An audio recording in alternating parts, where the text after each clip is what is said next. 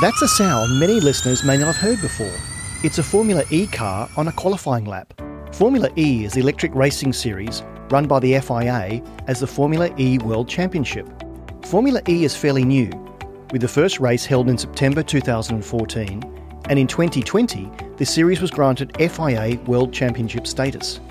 I've partnered with Genpact, a leading professional services firm, for this special two part podcast series around Formula E and Genpact's involvement with the Envision racing team. I was invited to Silverstone, the home of British racing, to view firsthand the Envision racing cars, as well as speak to one of the team drivers, Robin Frijns, as well as team principal, Sylvain Filippi. Owned by leading digital energy company Envision Group, Envision Racing is one of the founding and leading outfits in the FIA Formula E World Championship. As we'll hear in this two part series, the championship is more than just a racing series, it's a battle for the future. Formula E cars, powered by pure electricity, pave the way for the cars of tomorrow. Genpact is a principal partner of the team, and as we'll hear from Genpact's Chief Digital Officer, Sanjay Srivastava, the Genpact partnership goes way beyond their logo on the cars. With the cars being almost identical for each team due to Formula E rules, the competitive advantage comes from the work done off the track and at scale. Genpact powers many of the solutions to analyse the reams of data from the car after each race and provides actionable insights to tune the car for peak performance under race conditions. I spoke with Sanjay on site at the Envision Racing HQ at Silverstone, so let's start the podcast. Welcome to the Actionable Futurist podcast, brought to you by Genpact. Your host is international keynote speaker and actionable futurist Andrew Grill. Welcome, Sanjay. Thank you for having me here. It's great to be with you. Now, I've only been here an hour or two, and already my mind's blown with what your partnership is developing and what the Envision Racing team is doing. Genpact was founded in 1997 as a, a, unit of General Electric, which I didn't know. Perhaps for our listeners, you could tell us what you do for your clients globally and how Genpact has grown over the years. Well, we're first off a global professional services firm, and we deliver digital transformation for mostly Fortune 500 companies, essentially large global corporations. We serve over a quarter of the Fortune 500. We've been obviously around for a little bit. And what's been interesting about us is that we've transformed ourselves. So, as you said, we started as an internal business within GE, spun out, became a private company, and then became a public company, expanded our business grew to be a leader in the business process space. And then all along the way, we've been transforming ourselves. And so today we've become a digital transformation company. We deliver data, technology, artificial intelligence, enabled capabilities, and then we match that with process knowledge and people and operating model knowledge to be able to really transform core business processes for large corporations. And that, that's what we do every single day. We're here to talk specifically about your partnership with Envision Racing Team. We've had an amazing briefing this morning about what you're doing. I was amazed at the various things that you're not only getting out of the partnership, but things that you're learning from the partnership, which was really interesting. You talked about the aim of the partnership. Maybe you could tell our, our listeners why the partnership was set up and, and actually how it started. It was 2018, wasn't it? Yeah, in 2018 is when we actually started the partnership. We've been at it now multiple years in a row through four seasons. The partnership actually started because I bumped into the managing director for the team at an AI conference I was speaking at. And we got talking about data and the role of AI. And he brought in motor racing. And as we developed the conversation more, it became very obvious this is something we wanted to look into. I think in the end, though, there are three things that stood out for us. Um, first off, we have a lot of passion for data and analytics. It's what we do every single day. We love doing it. We love learning off of it. And uh, it was very clear that the Envision racing team uh, really understood the role of software, that they believe that actually it's the software that fuels their race. It's the data and analytics that drives performance. And that was good to see the clarity of thinking there. But even beyond that, I think there were two other vectors that was that were very appealing and have become even more so in the years since. The first one was their view of mobility, e-mobility, and the future of transportation and, electron- and electric vehicles and autonomous driving. And if you really think about the work we were to do and now we've done, I mean, this is about creating models and new algorithms and approaches and techniques that allow us to get battery efficiency and more power and better performance off of that, better safety. And every single small little thing we do in the end adds up to a larger whole. And we believe that all of this, together with the work others are doing in the space, will eventually transform the world we live in. And we'll move towards a mobility and an e-mobility future and a vision that is much more compelling for the world we're in.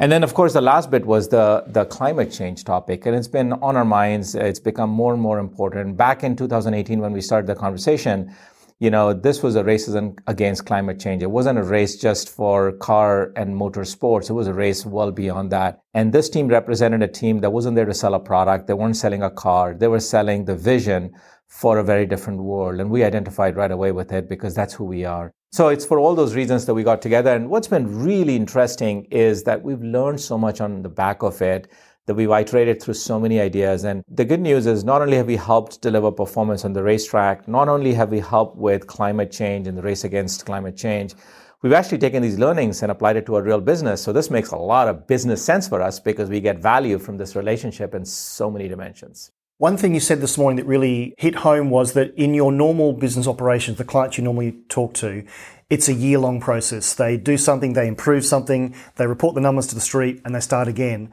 but a race is very compact. Maybe you could use that analogy between what you do with your clients and what happens on the racetrack. It's exactly right, which is if you think about it, in any corporation, they're in an annual reporting cycle. They run their business on an annual basis. Budgeting mostly is done year to year. Uh, revenue is forecasted, and, and then all of the different components of the business run on an annual cycle. Now that's changing a little bit, and companies are getting more agile and so forth. But for the most part, that's where the world is at. When we turn to EV racing and when we look at the work we're doing with Formula E and, and specifically Envision Racing, what we're finding it is that the entire business cycle. So the idea of thinking through what happened last year in our business performance, what are the changes we're making to our supply chain, to our sales and marketing programs, to the way we financially account for things and manage our treasury operations, core business processes. The normal business cycle would be you'd look at last year's results, you plan for the next year, you go through and implement a number of process people, technology, data changes to enable all of those things to happen, then you hopefully deliver better performance at the end of the year and you report it back to the street. And it's a full cycle. Well, in a racetrack, what's happening is we learn from the last race. We then take all of the data, drive analytics, come up with insights, use the recommendation engines, and then go make those changes happen on the next race. Well, it's an hour. At the end of the race, you actually get the results back. So that cycle of a year is almost like a morning, one half of a day. We get through the entire cycle and we've learned off it. And what that does for us is two things.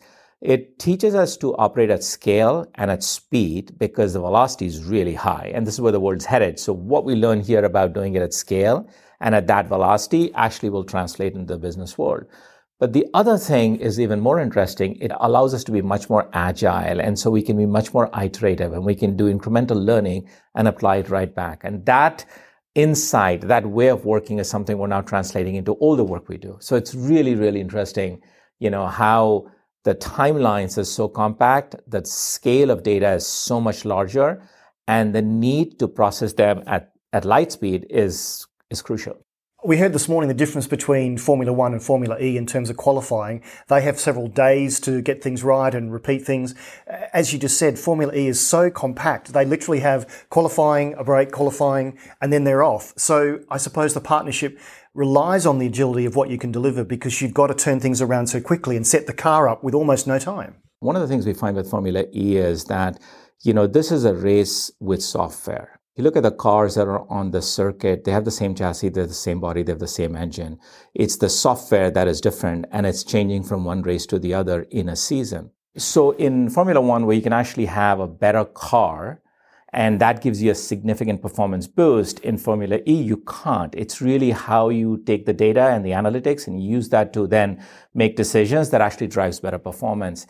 And so that's one of the uh, most striking reasons why we narrowed down on Formula E because, you know, most of my clients will agree with me when I talk to them, I talk about the fact that every company is a technology company. Some don't know it yet. Well, Formula E is a technology race. It's a race on data and analytics, and that's really the driver of performance. It's been great to be involved in that. So you've been working with them for a large period of time. What's the most surprising thing you've learned as a result of this partnership? What we're increasingly finding out, and by the way, I'm a technologist by heart. I've spent my entire career in data and AI in particular and, and, and so forth. But I'll tell you this technology is no longer the long pole in the tent. when you look at large corporations, you drive instrumental change, and climate climate change is one of them. But you know, just when think about business as normal, the challenge is that technology is there, it's here, it's now, it's available, and it's absolutely ready for what needs to be done. But instrumenting the change in technology with simultaneously thinking through the changes in people, the operating models, the resourcing, the skilling, the process, the end-to-end value chain, the design, the experience that delivers, and then the data fabric that actually enables all of that. You have to administer change across all four of those dimensions in a synchronous fashion, in a very programmatic fashion. And that's a learning that we're finding coming out of this that I hadn't expected. And we see this with large customers globally. But because of the scale of data, because of the velocity of decision making, and because of the iterative nature of what we do here, we're learning off of that. And it's been surprising to see that, but it's so replicable in everything else we do. Can you give an example of something you've learned as part of this partnership that's then gone into a client engagement and they've actually benefited from this, this partnership? The number one thing that is obvious when you speak with this team is their sheer innovative mindset, the clarity of understanding that data will drive competitive differentiation for them, and the nimbleness with which to approach new things. And so, you know, I work with large corporations every single day, and my number one advice is culture. How do you think about innovation as a culture? There's a difference between the word invention and innovation. And many companies focus on invention. And invention is nice to do, but it's actually fundamentally wrong for businesses because you can't scale it. You can't do that in volume. Innovation is about leveraging the ecosystem. It's about building on the shoulders of others. It's actually about designing the thinnest layer of technology you can put on top of an existing set of capabilities already available to drive significant value added. And it's the thing that delivers return on invested capital. So this idea of working with teams and then learning from this experience and really taking that culture, that mindset and the approach top, top down to the companies I advise has been uh, a great learning that we've been able to extract. What I found on a local point of view is the team here is quite small and many of them have different roles and they wear many different hats and only some of them are allowed on the racetrack and they have to do things remotely. So I suppose you're right about culture. And it's great that you're working with a team that is just so nimble. They have to be doing that and it's all about technology. Talk to me about the people side. So, how do you involve Genpact people with the Envision Racing team? Obviously, you're not the only person that interfaces. How's your culture learning from this very agile small team here? It's a great question you ask because there's a large set of people that are involved in getting the race performance to where it is but actually even broader than that in leveraging our relationship because our relationship isn't just about winning a race. It's actually about a lot more.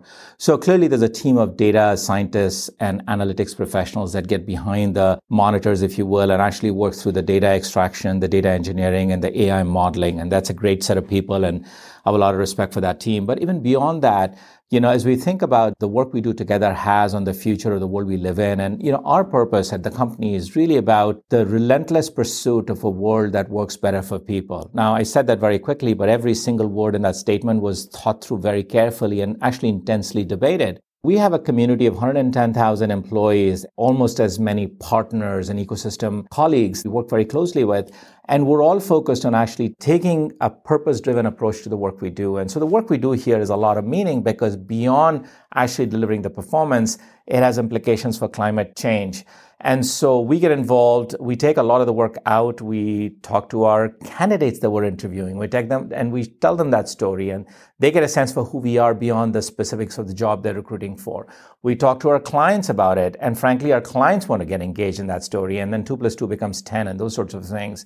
And so for us, this has been more about purpose, more about community engagement, more about frankly, talent. Um, you think about the talent war that's going on. You know, having uh, a larger purpose and being clear and very articulate around it is super important in actually convincing candidates that we're a great place to work. So it's really had profound implications the company, well beyond what I think has just been fantastic work on the artificial intelligence and the data side as well. We've heard a lot of talk about sensors and data today, and businesses must use all these inputs to be successful. So, how do your solutions source and process the reams of data produced during a race? You know, artificial intelligence has a really large role to play over here because what's happening is a combination of three things. You've got a lot of data. So we're down to hundreds of telemetry uh, inputs from the vehicle itself to all of the weather. And, you know, we, we look at the track and the road surface and the coefficient friction and every single bit, right? Uh, and then, of course, the driver performance, the competitor's performance uh, historically. And then we take all of that and design simulation programs that our drivers can actually practice and really simulate what it's going to feel like to be driving on that track on that date in those weather conditions against that set of competitors. The better we get at it, of course, our, our drivers are faster because they've kind of practiced that. Now, to do all of that, you need a ton of data. And it isn't just that you need the data, you need an infrastructure to actually process that data in a meaningful fashion. And so we've had to layer a foundation of data underneath all of this. And it's kind of the hard part of the, you know, it's more of the grungy part of the work, but it's super important because if you don't get that right, you can't get the AI right. At least at scale, you can't get it right. So that's been one big piece of it. I think the second big piece of it is essentially scale and speed. And so we're talking about one tenth of a second difference between the first and the last person in a race. I mean, think about it. It's one tenth of a second. And then everyone is in between the, those two spectrums. And so when you're talking about that level of speed and you're looking at the scale at which we're trying to process the data, you need institutional, mainstream, production quality infrastructure that can ingest data, that can classify it on the fly, that can auto ML it, that can run algorithms at speed and be able to come up with results. So I think that's been the second thing. And then, of course, the third one is how do you actually uh, make sense from the data? And so, you know, we look at, for instance, audio conversations that are happening, and we're able to listen to the audio, convert it into text, classify the text on what's relevant and what's noise. I mean, 99% is just chatter. You don't need that, but it's the one or two specific things. Then feed it to the driver, to the engineer, and then therefore to the driver to be able to take action on it. And it's the sort of thing where if one of the other race drivers that you're racing against is going to take a turn, you get to know about it. You, you know about it 30 seconds late, it's too late. You can't do anything about it. You know about it a second later, you can actually do something about it. And so being able to process all of that is where the AI comes into play. And we use a lot of extraction techniques. We use natural language processing. We use voice and uh, extraction. And then we use a lot of ML modeling to be able to simulate that. If we didn't have the data foundation and if we didn't have the AI on top, I don't think we could take the car out of the garage. I just want to break down what you just talked about, the radio analytics engine, just for our listeners. This is a very interesting thing that I hadn't really thought about. All of the radio transmissions from all the teams are open. And I asked a question this morning why because of fan engagement. People want to listen to their favourite driver, and if you've watched those documentaries about Formula One, you hear all the messages coming through, and sometimes they're a bit rude. But what's fascinating is, as you said, you basically listen to all those conversations and then you make sense of them, and you then say, well, do we need to let the, the driver know that someone's about to pit or they've got an issue? And actually, speaking to one of the drivers this morning, he said they also use code words because they know that everyone's listening. What I thought was interesting, if you look back to the Enigma and the whole code breaking of Alan Turing and everything else, they were listening for one word in German and they worked out that was the start of the code. You're listening to things in real time. Yeah. You're doing speech to text. Right. You're basically presenting the data. Then something has to analyze whether that's worth worrying about or not. That's got to happen in real time. And as you say, it's got to happen before the next turn. That's exactly right. It's a fascinating piece of work. It's super interesting because it's open to anyone. Uh, as you say, anyone can listen into those channels, and it's uh, it's meant to promote more engagement on the fan side. And it's actually, if you listen to it, it is a much more uh, enjoyable experience, if you will, if you're into racing. The challenge for us is you can't do that uh, with colleagues, with human colleagues. You need about a couple of hundred people to be able to listen to all of this and pick out the pieces and do it in real time and get it. And you still can't get it to the driver because you got to get to the garage and then the operations team and then the engineers and then over to the driver. That's just a very long loop. So you need something that can process it at scale. So to break it down, we automatically listen to the conversation. First, you've got to separate it. So, you know, this is Sanjay talking versus this is Andrew talking. So you got to put these into different buckets so you know who's who, and then you can manage a conversation thread through. Second, you have to then sort of buy that speaker or buy that team going back and forth. You have to then convert it into text so you can actually do something with it. And this is the bit about structured data versus unstructured data. So it allows for computers to be able to work on it. So there's a process you have to go through to kind of convert that. But the real part of this, as you said, is actually the classification. You've got to classify something that's being said as kind of chatter, side conversation, not really interesting. And the little bit that said that is super interesting and a competitive advantage if you knew about it and could act on it in time. And that's the classification work. And that requires a lot of training over time because you're essentially telling a computer, because it's about the only thing that can do it as fast as it needs to be done, you're teaching it how to be able to tell which is which. And that takes time and training and then modeling and really good data science and AI engineers. And we spent a lot of time and got that right. Almost a quarter of a million conversations later, the amount of training and depth that has gone in. And by the way, I must say it's in a very collaborative way with our AI engineers and Envision Racing's drivers and engineers. So you can't do that alone. You need subject matter expertise. You need people that are got their fingers dirty and then you need people that really understand AI. And that team has together kind of cracked the code in this. And now we're at a point where we're getting massive performance boosts from being able to do that. How would you use that in a corporate environment? I've talked to a lot of people about the use of ambient voice. We all have a voice uh, device either in our phone or at home and we talk to it. And I've been talking for a while as a futurist about ambient opportunities. So we're in a meeting room right now with permission. It could be listening to what we're saying. Talk to me about how what you developed with the radio analytics could be used in a corporate environment with permission. There's so many examples, Andrew, that come to mind. I'll start with something that's simple because it's here and now, and then we can talk about some of the things that I think coming in the future. I'll tell you very simply. I mean, we serve clients across so many different industries, but just pick one. I'll pick financial services. One of the challenges is, you know, for banks that are operating, let's say, a lending platform, they've got to be really compliant with the regulatory requirements in their business. You've got agents uh, and colleagues and employees and partners that are on the phone working through with a client on the other side uh, working through a loan document, a loan processing mechanism. And there's things you can say, things you can't say, the questions you can ask, the questions you can ask. And you have to be exactly right on that. Now, you don't need to run a large distributed organization with tons of uh, uh, these kinds of applications going through, but you have to do it exactly right. So a great application of AI in, in the, exactly the same idea is to actually put that into play with permission and then be able to use that to essentially coach our agents on getting to better performance and following the right process. And so that's been, that's here and now. I mean, we're doing that today.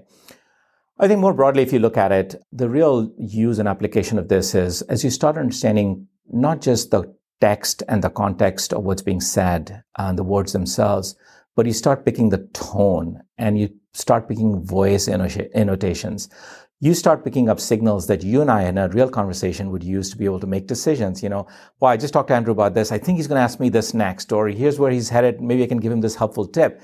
Those sorts of things come through not just based on everything you're saying, but the way we're interacting and the way we're, uh, you know, looking at each other and so forth. And the magic of that, you know, is that if you can capture some of that with AI, you can use chatbots, you can use conversations to be able to then sort of say, before you hang up, Andrew, here's something you want to think about. You know, we use a piece of technology inside the company, and we've all been through this whole COVID phase, and it's been incredibly tough from an employer and employee engagement perspective.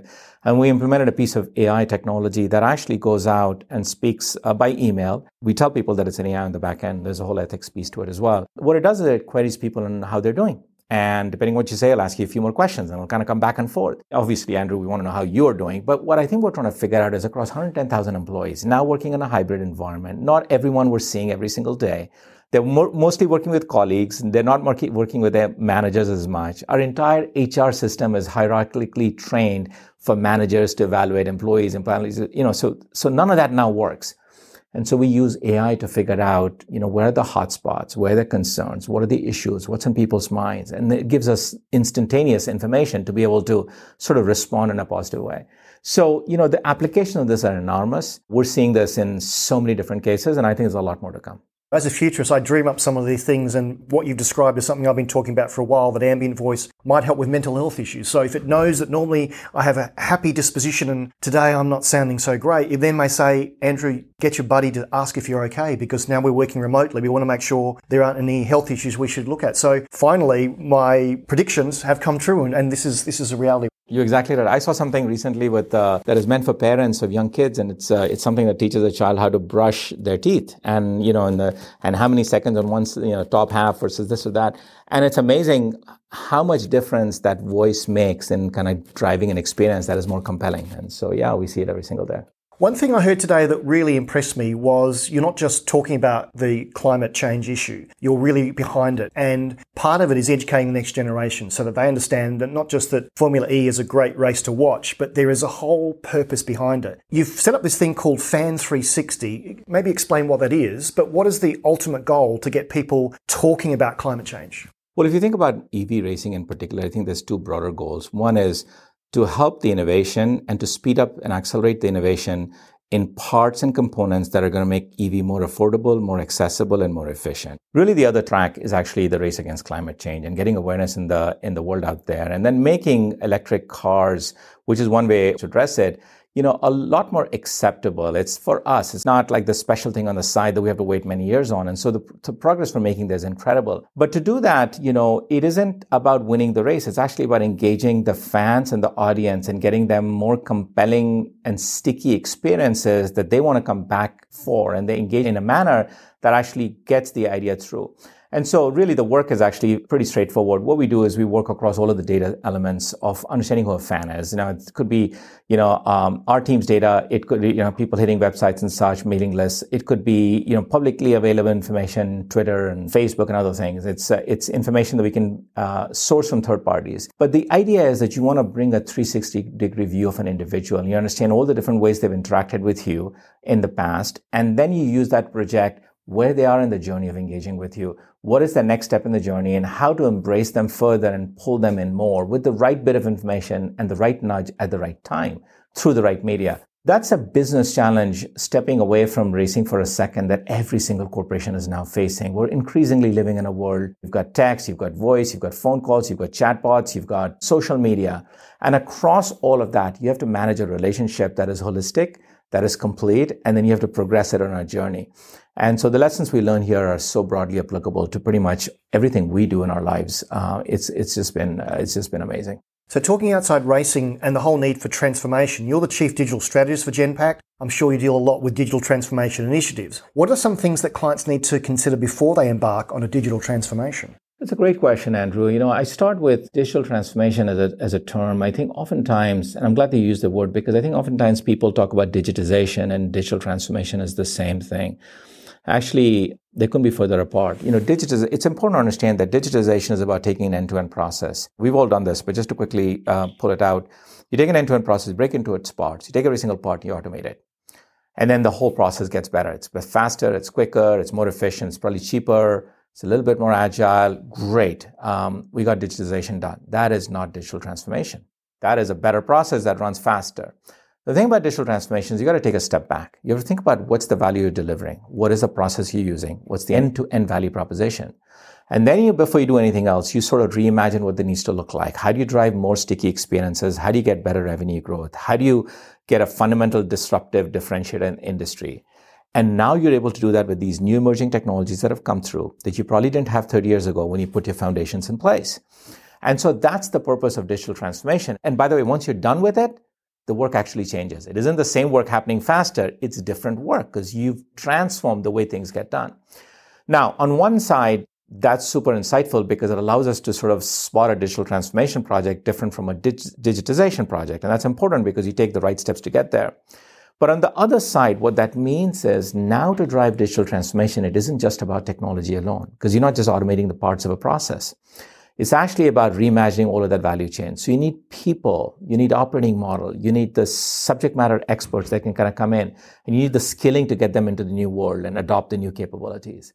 You also need a design and an experience that drives a more sticky value proposition. And so you have to rethink that. And so to get digital transformation done, you have to think about people, you have to think about process, you have to think about data, and of course you have to think about technology. So the number one thing I talk to boards that I'm working with or executives at Fortune 500 companies is the fact that be clear that digital transformation is different from digitization.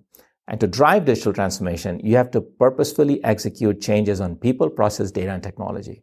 And that's a big insight. And of course, that has many ramifications. It changes the role of the CIO. It changes the role of the CDO because now you're actually looking for people that have outside in perspective to bring new innovative ideas we need people that have inside out perspective because they need the championship. They need to drive change at a fundamental ground level and transform the company. And so many implications on the back of that, but that's super important.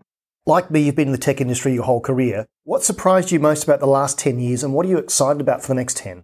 I came in from an all tech background into a company at the time. We weren't a major in technology. I was super excited and humbled by the learning that in the end, technology isn't the long pole in the tent, that it is actually about getting people and process and data and technology executed in together. And so my biggest learning in the last 10 years is really for large corporations, really for fundamental transformation projects, how to make that happen in a much more compelling way and to drive actual return on capital. The next 10 years, I think, is going to be very different. Three things stand out. I think the pace of change is the slowest it's ever going to be.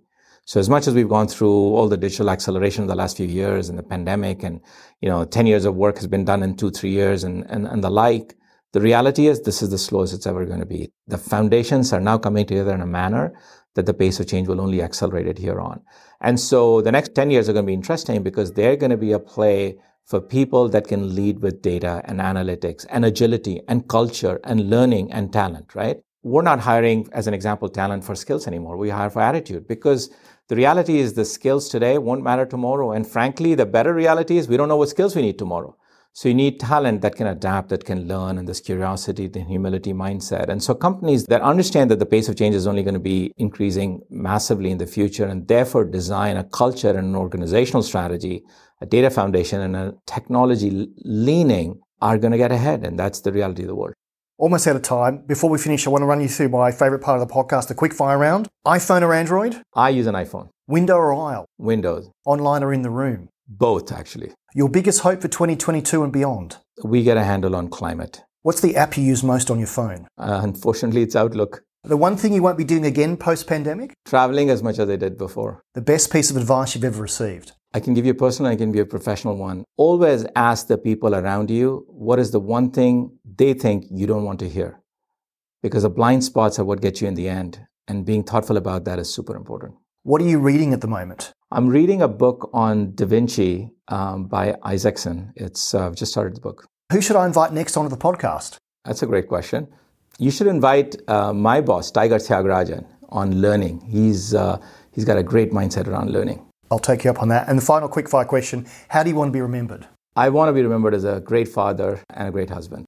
Now, is this the Actionable Futurist podcast? Can you give us three quick things that our audience should do today when it comes to using data to develop high performing solutions for clients? Start thinking about a foundation. It's not going to happen without the foundation. And the foundation is, is easy said, hard to get done because data is all over the place. There's tons of governance and lineage issues around it. And fundamentally give data a voice in the boardroom, right? It just needs to have its natural representation. It's in its own asset class. The second is experiment and innovate with new emerging technologies. The pace of change is significant and the new stuff that's coming out is really a game changer. And if you don't use it or if you don't try it, you won't get on it. And so that's the second thing. And the third one on data is ethics.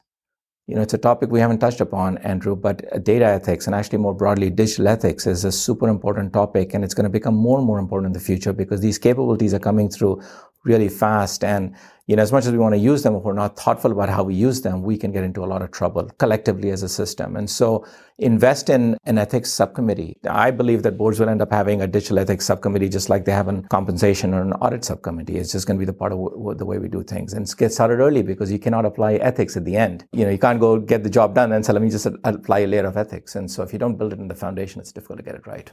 Last question. How can people find out more about you and your work? I'm on LinkedIn. That's probably the best way to reach me. And I'm super engaged on that forum and happy to help and advise and be part of um, ideas. And, and I'm always looking for great ideas and great connections. Sanjay, thank you so much for your time today and thanks for having me at Silverstone. I've learned so much and I'm even more excited now about Formula E. Thanks for coming up here and thank you for your time. I'm delighted to also be speaking with Envision Racing team principal, Sylvain Filippi. Had a really interesting overview this morning about the team, what you're doing here, the challenges you're facing. Talk to me about how the team got started and how you personally got involved in Formula E. It's a long story, so I'll keep it, I'll keep it short. But um, personally, I was involved in. Uh, I grew up in the automotive industry. All my jobs were in the automotive industry in the early 2000s. Um, but I really fell in love with the electric vehicle technology um, when I was in consulting, working for car manufacturers at the very beginning of their EV programs. And then I, I drove the one of the very first Tesla Roadsters in the UK, and that really opened my my mind on you know what electric cars could do, and then it, it took from there really. So I started being involved in um, in um, I started a startup on electric racing, and then FIA came up with the Formula idea, and it, and it trickled from there really. So yeah, we started this team from we are one of the founding teams in Formula. We started the company in 2013, and we started racing in 2014. Uh, it seems like an eternity away, but it's, it's, not that long ago. And since then, it's been really, really fast paced. Uh, as you know, every year uh, changing the technology on the cars, and the technology is evolving so rapidly that the sport has been growing so much. Um, and yeah, it's been it's been really fun. I got to see one of the cars downstairs, which is a Generation 2 car, and next to it is the dear old Generation 1 that looks a bit unloved now. But talk to me about the next generation, Generation 3, what that will do on Gen 2, and, and what are the advances in technology that are going to help you? The main aspect of Formula is the technical roadmap, right? For Formula as a sport is two things really. The first, it's a technology play, right? Like our job is to use the motorsport engineering resources and mindset and so on to accelerate the development of this technology. So from Gen 1 to Gen 2, we had a big uh, jump in energy density of the batteries and power and efficiency and so on. And Gen 2 that we are currently racing versus Gen 3 next year, which we are just starting testing, we are doing another huge jump in technology. So to give you an idea, the power of the car is going from 250 kilowatt to 350 kilowatt, which is obviously in percentage terms a really big jump. Um, but was interesting that for the first time, we are designing and racing an electric car that is lighter and smaller. So the new car will be around 60 kilograms lighter, which in motorsport terms is gigantic. It's a really huge amount of weight to remove from the car. Um, and the car will also be shorter and narrower, which is better for racing and so on. So we need to again find the cliche that an electric car has to be big and heavy and you know might be fast at accelerating, but so on. And we're now developing a car that is lighter and smaller than the Formula One car.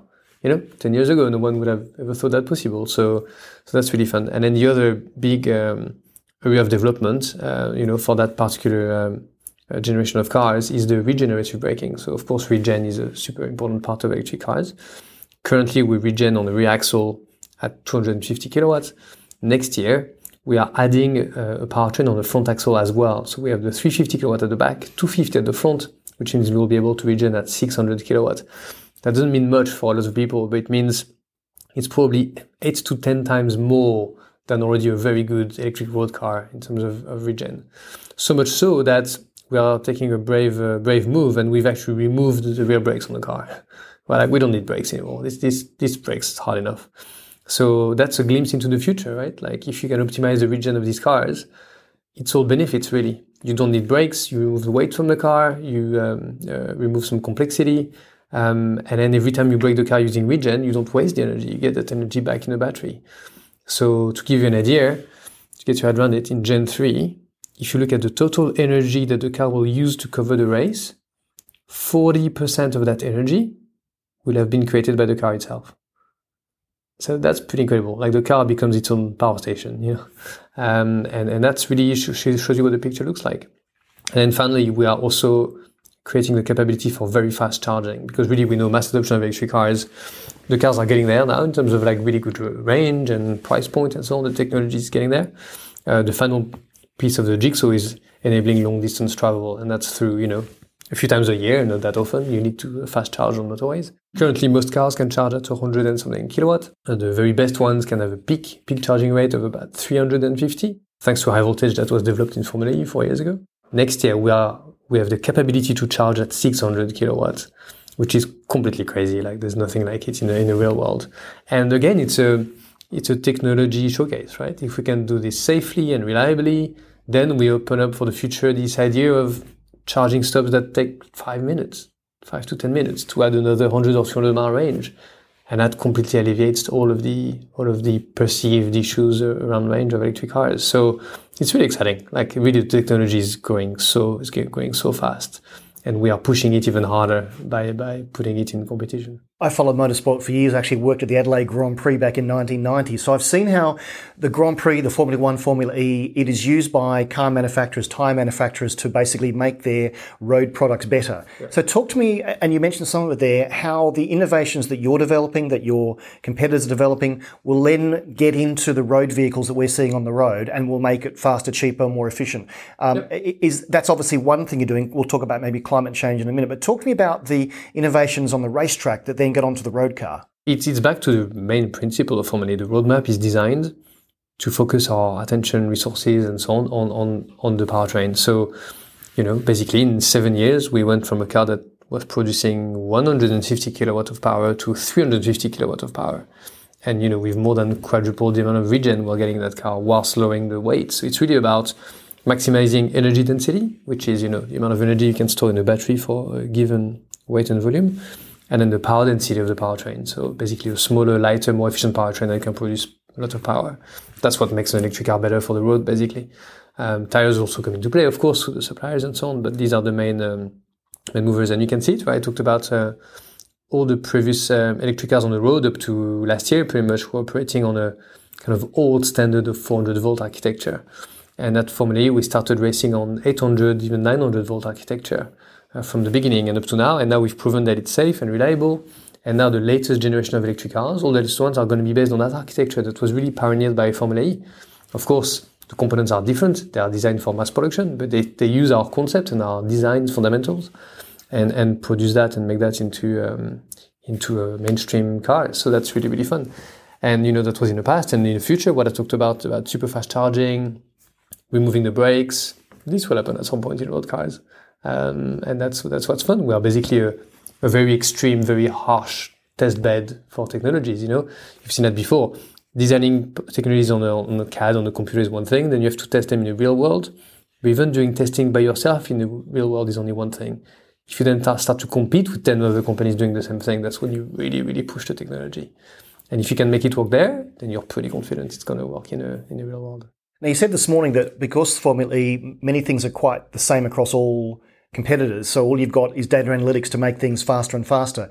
Talk to me about how your partnership with Genpact really helps you become more and more competitive and how the partnership has evolved and how it's working for you. The cars look the same because we decided not to spend any time on aerodynamics that make race cars go faster but don't make road cars go faster. So so the cars look the same. So chassis and aerodynamics are the same, but all the powertrains in the cars are different. So we design our own powertrains, basically from the battery to the drive shaft. Everything is designed by us to again push that push that development.